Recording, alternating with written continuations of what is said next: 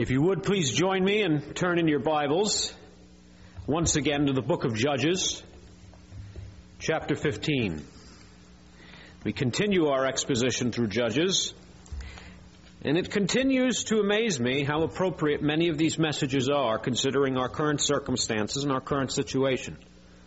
I think that the Lord is, is teaching us and growing us, and pray that that effect will continue to help us to love Him more and to be more like Him. Judges chapter 15. After a while, in the time of wheat harvest, it happened that Samson visited his wife with a young goat, and he said, Let me go into my wife in her room. But her father would not permit him to go in. Her father said, I really thought that you thoroughly hated her. Therefore I gave her to your companion.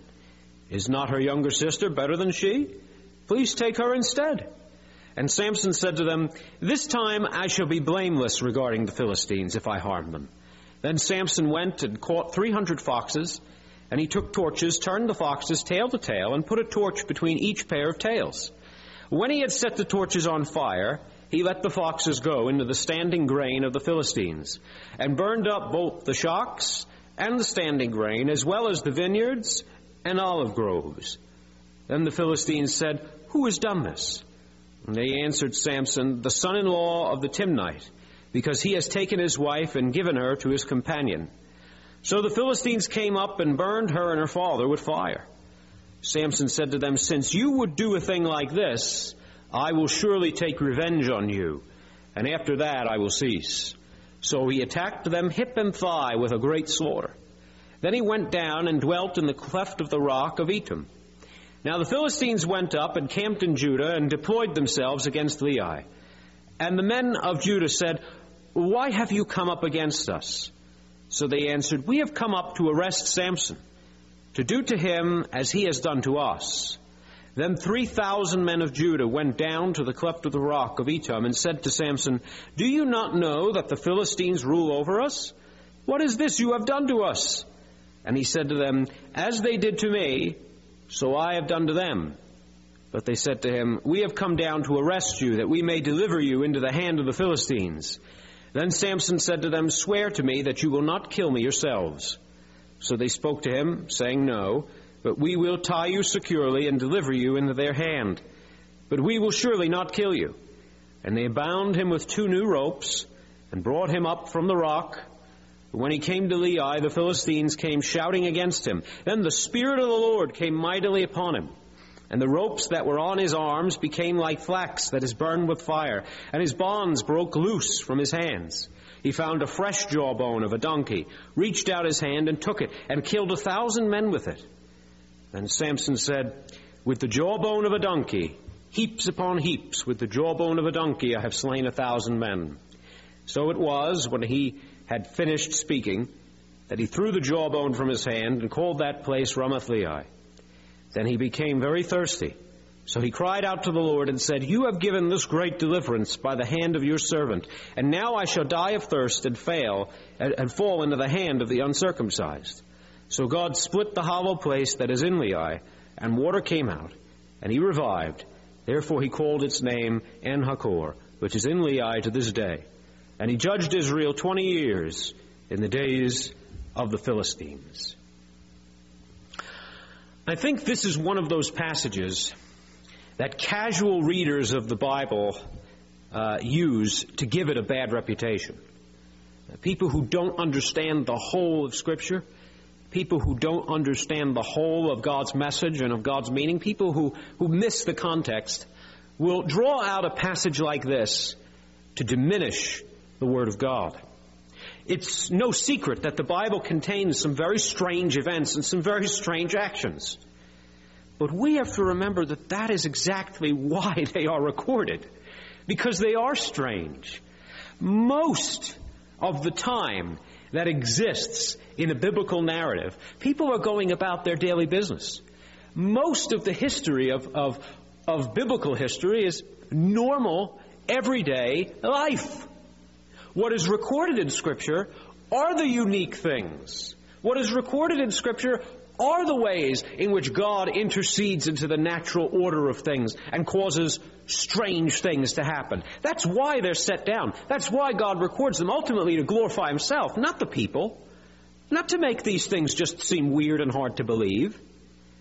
And the person who goes from being a casual reader to a deep and persistent student of the Scripture will recognize that each one of these messages is meant to draw one to Christ, to the power of the gospel, to the power of God to overcome the natural order of our failings and of our weakness and of our stupidity and to do what He will despite us. Everything here in the Scripture has a uniqueness to it. And there is also plenty of history that is recorded in modern times that is outstanding, that secularists do not doubt.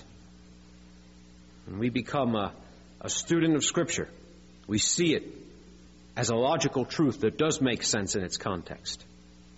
Now, that being said, just as these events are not typically normal for a, an average person's life, Samson is not a normal person. We followed his life from the announcement of his birth. Samson was not meant to be a normal person. Samson is someone who was particularly uh, uh, blessed and chosen and appointed by God to do a certain task. And as he is consecrated unto the Lord, or is supposed to be consecrated unto the Lord, he is someone who stands out and has special gifting and has the power of God upon him. Therefore, what he does is just not normal. His time was also not a peaceful and average time. It was not a good time to be alive. The time of the judges was a very rough period in Israel's history. And we followed that the past several chapters as we've worked through this book. We're dealing with generations of oppression, of sin, of liberty, and then oppression again. We are dealing with tribes who have outside invaders come in as their oppressors, and then a deliverer is raised up, and then they are back to governing themselves. But while they govern themselves, they still compete with each other. There's very little unity there. Only to fall into sin and idolatry, and only to be oppressed again. Now, when we look at the events of the Old Testament, and we see things that uh, the heroes of a chapter are are committing, and we think that's heroic, slaughtering a thousand people. We have to understand the, the depth of the oppression that we're dealing with at this time and the depth of the evil of an Old Testament context. The oppression that God's people find themselves under is not a social oppression. It's not a cultural oppression. It is real, brutal, overwhelming total oppression. Don't judge the actions of someone who is trying to overthrow an oppressor in Scripture without first grasping the culture of an ancient world and the culture of the oppressors. The Philistines were a particularly nasty group of thugs. Okay? You have to understand that when the Bible talks about someone coming in and oppressing Israel, we are talking about them doing whatever they please destroying food sources, destroying homes, raping and pillaging, capturing people, killing people without a thought, looking at people as nothing but animals and objects, and doing whatever they will to show their authority and to show their power. What they do is they manipulate by fear, and they manipulate by violence, and they manipulate in every way they can to keep their thumb under, uh, under another group of people that they, at the present moment, have a stronger ability to control. It is the worst of oppression. It is an oppression that you and I, having lived in America, have never felt and do not understand. It is an oppression that perhaps the last several generations in the West has never fully understood. You could say, yes, during World War II and you know, under, under Nazi rule, there was an oppression that was similar to this. Slavery would be an oppression similar to this. And so the response of those trying to throw off the oppression is one that becomes understandable when we grasp the weight of it. The Philistines would take everything. And you are only something that they can use to exploit, to achieve a selfish goal. You mean nothing. That is oppression. Now, Samson's tactics are interesting and complex. The complexity of this situation is that God is using Samson despite himself. When we look at the first few verses of chapter 15, and we see him dealing with uh, his wife's parents, and we see that he responds in a kind of extreme way to the situation. Remember, again, this depends on culture and context. Here he is. He's not a man after God's own heart. As we explained last week, he is a self absorbed man. He's one who understands that he's chosen by God and understands that there is a power of God that comes upon him, but one who exploits that and uses that for his own ends, or one who dismisses it uh, to serve himself and to serve his own means. Samson's not someone we, we as Christians admire, but Samson is someone that humanity in its own self nature tends to admire because of his craftiness and because of his ambition. So, he feels dismayed at his wife and he goes away. That's where we left off with the last chapter. But now he's starting to miss her. And he comes back and he's trying to make amends and he visits his wife with a young goat. But the father uh, of his wife says, Well, we gave her to somebody else. She's married somebody else now.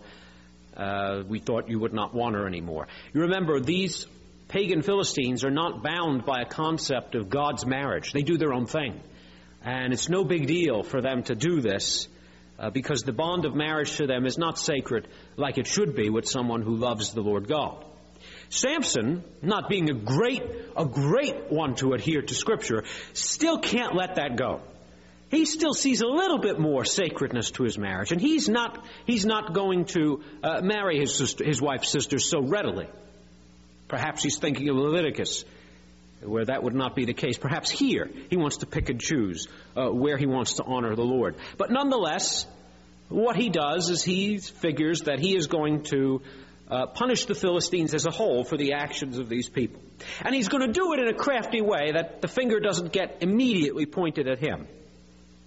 Now, what I am saying here is that Samson's motives are selfish. But God takes Samson's motives and he uses them to advance a greater plan, and that is uh, an attack and a weakening of the Philistines, who are right now the enemy of God's people as a whole. The Philistines are not so interested in this little situation of Samson and his wife, but they would be interested when their crops and food source is destroyed. God weakens them through this process. And Samson, of course, being the crafty individual that he is, being the one who has a blessing uh, of God upon him and an ability to do some marvelous things that he is, being very resourceful, being very strong, he captures a number of foxes, or perhaps jackals. There's some debate as to what exactly they are, but nonetheless, they are, they are something that is akin to a fox or fox-like animal. He captures them, he rounds them up, he's able to keep them in an area where he's able to tie their tails together, and then he's able to attach a firebrand, which is something that uh, is able to burn slowly enough and doesn't affect the foxes, that he can then release them into the standing corn. We read that this was the time of wheat harvest. So the, the standing wheat was ripe for the picking. This was ready to feed an army or feed a city. This was ready to have a benefit on the Philistines, but this was not going to serve Israel, this, this crop. This was going to serve the Philistines. And he releases these foxes and it burns their field. Burning crops was not an unheard of action. People have done that in warfare all throughout the centuries. But the crafty nature of this is pretty unique. And while Samson is looking to hide him as the, as the one behind all this by doing it, everybody knows that Samson has a reputation for games like this. And it doesn't take long before people go, who else would do something like this but Samson? Who else would have the ability to do something like this but Samson? And the finger is, of course, of course, pointed back at him. God takes one who has a selfish motive and uses it to weaken the enemy of God so that the end of the oppressor would come a little sooner rather than later. Who else would do that? Who else would have the ability to do that beside the Nazarite?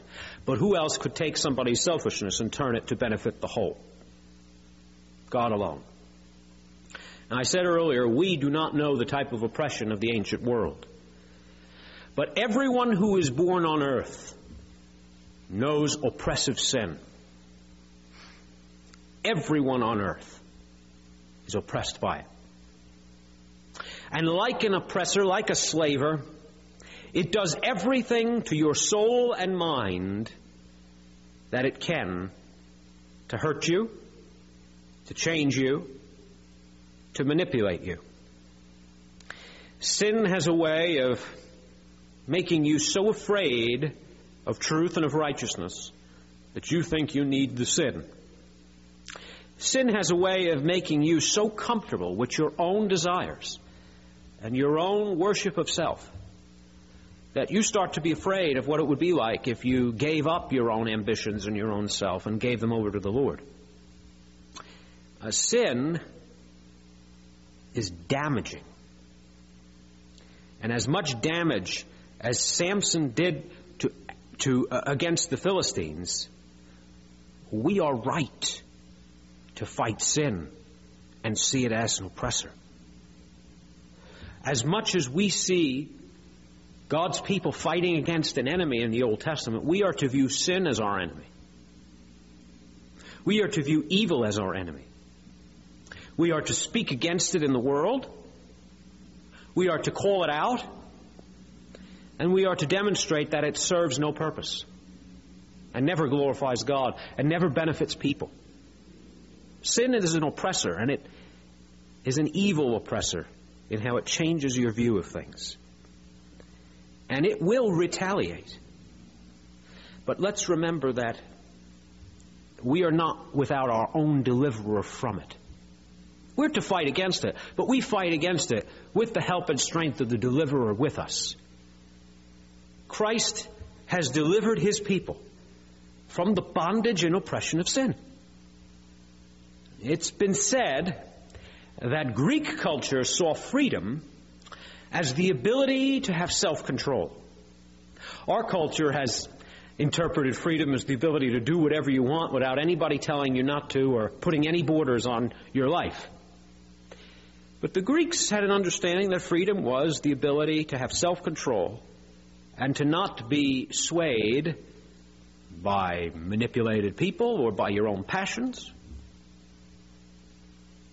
Interesting when we put it in that context and we think about how Christ has set us free from the bondage of sin. If you are in Christ, then you are free from its ability to crush you and oppress you. Oh, it's still going to try and trick you and hold you down. But let's remember that the oppression of your own way, your own desires, your own self self fulfillment, and your own way of living becomes wrong when you grasp objective righteousness of God and you grasp the deliverance of Christ. Samson was the appointed deliverer of his people at this time.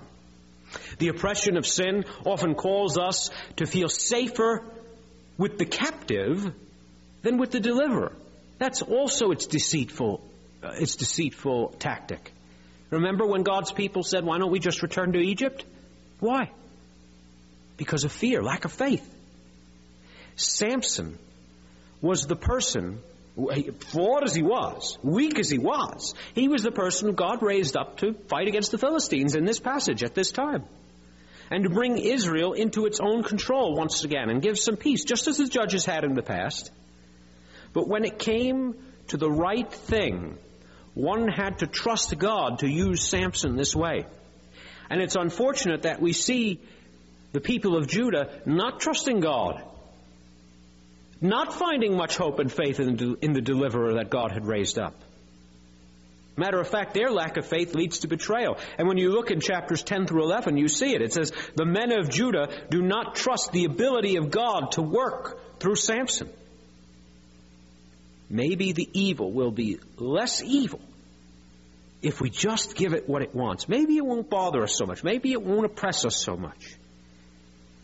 And how many times do you and I just go along with injustice or with petty sin because we are afraid of consequences or we are afraid of retribution? Perhaps we don't share the gospel with someone that we've gotten close to that really needs it because we're afraid that that might change our relationship with that person. Perhaps we don't stand up for morality because we are afraid of being ostracized. We fear our own image. Fear retribution. We maybe fear uh, a problem in the workplace or a problem in school or a problem socially. Well, lack of faith leads to a betrayal of what we know is right. And here, the men of Judah, in lack of faith, they betray Samson. And they give him over to the Philistines because they don't trust God to use Samson to bring total victory.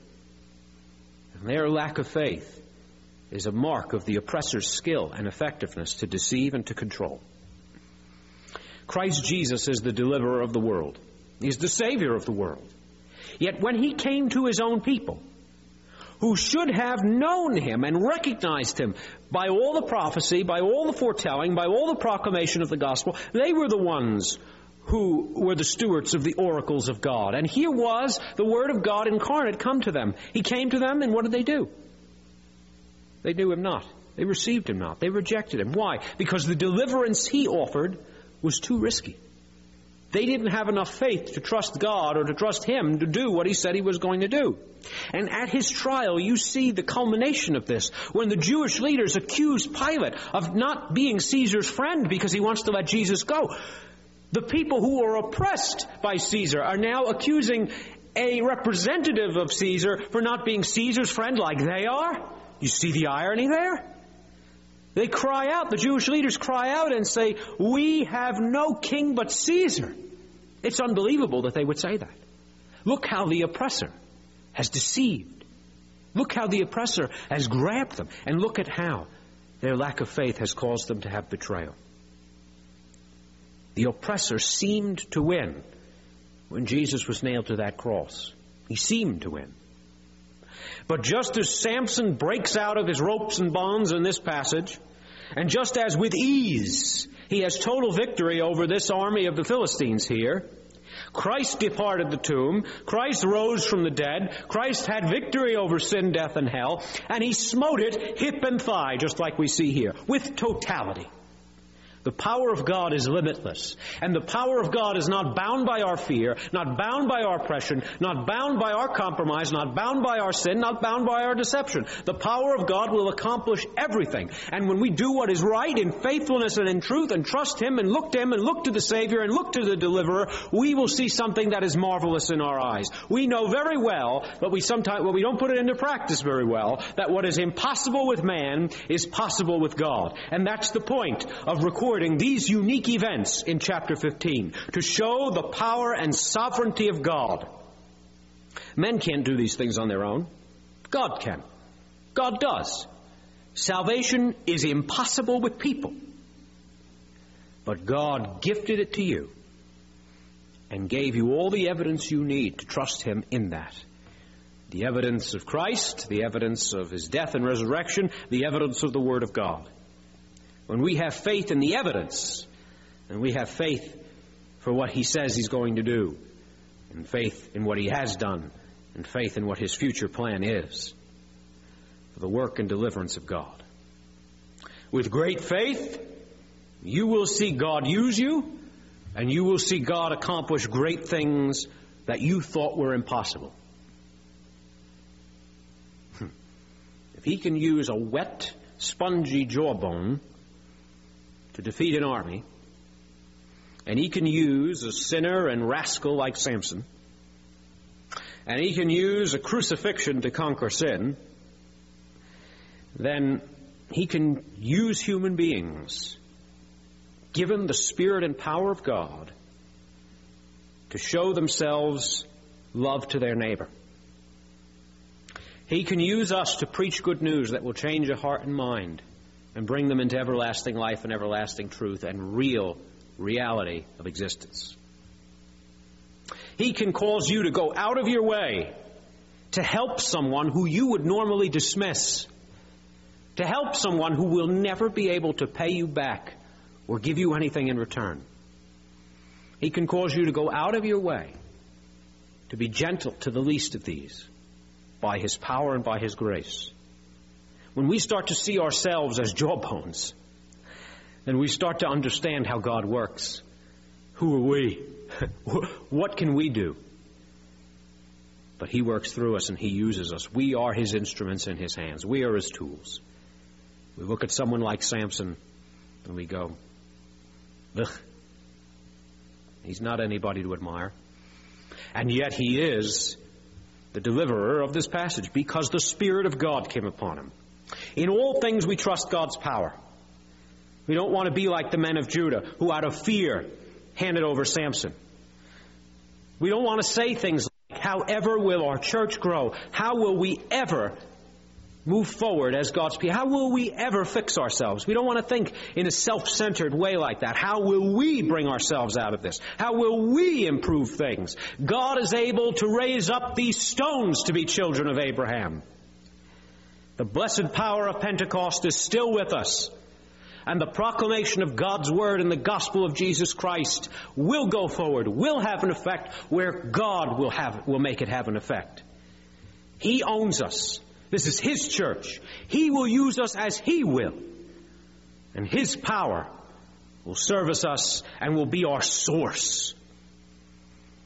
He's made us to be unique for Him. This is a unique church. We're unlike everybody else out there. Everybody in here is different from everybody else, and everybody here is different from everybody somewhere else. We are all unique, and this church has its own unique character. Don't you think that God will use that for His own glory? Why do we have to be like somebody else? Why do we have to do exactly what everybody else is doing? Why do we have to act exactly like everybody else? This church is used of God for His unique purpose in His unique time in His unique circumstance. It is all given His power. It is all given His grace.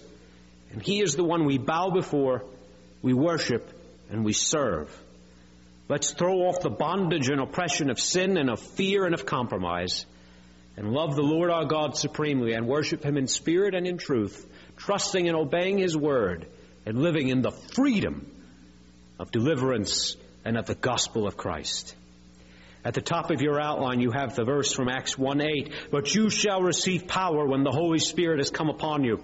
And you shall be a witness to me in Jerusalem and in Judea and Samaria and to the end of the earth. The Lord Jesus says, look, you're going to have the power to do this. And you will be a witness. Embrace that power. Embrace that deliverance. Embrace your Lord. Believe. Live. Be delivered.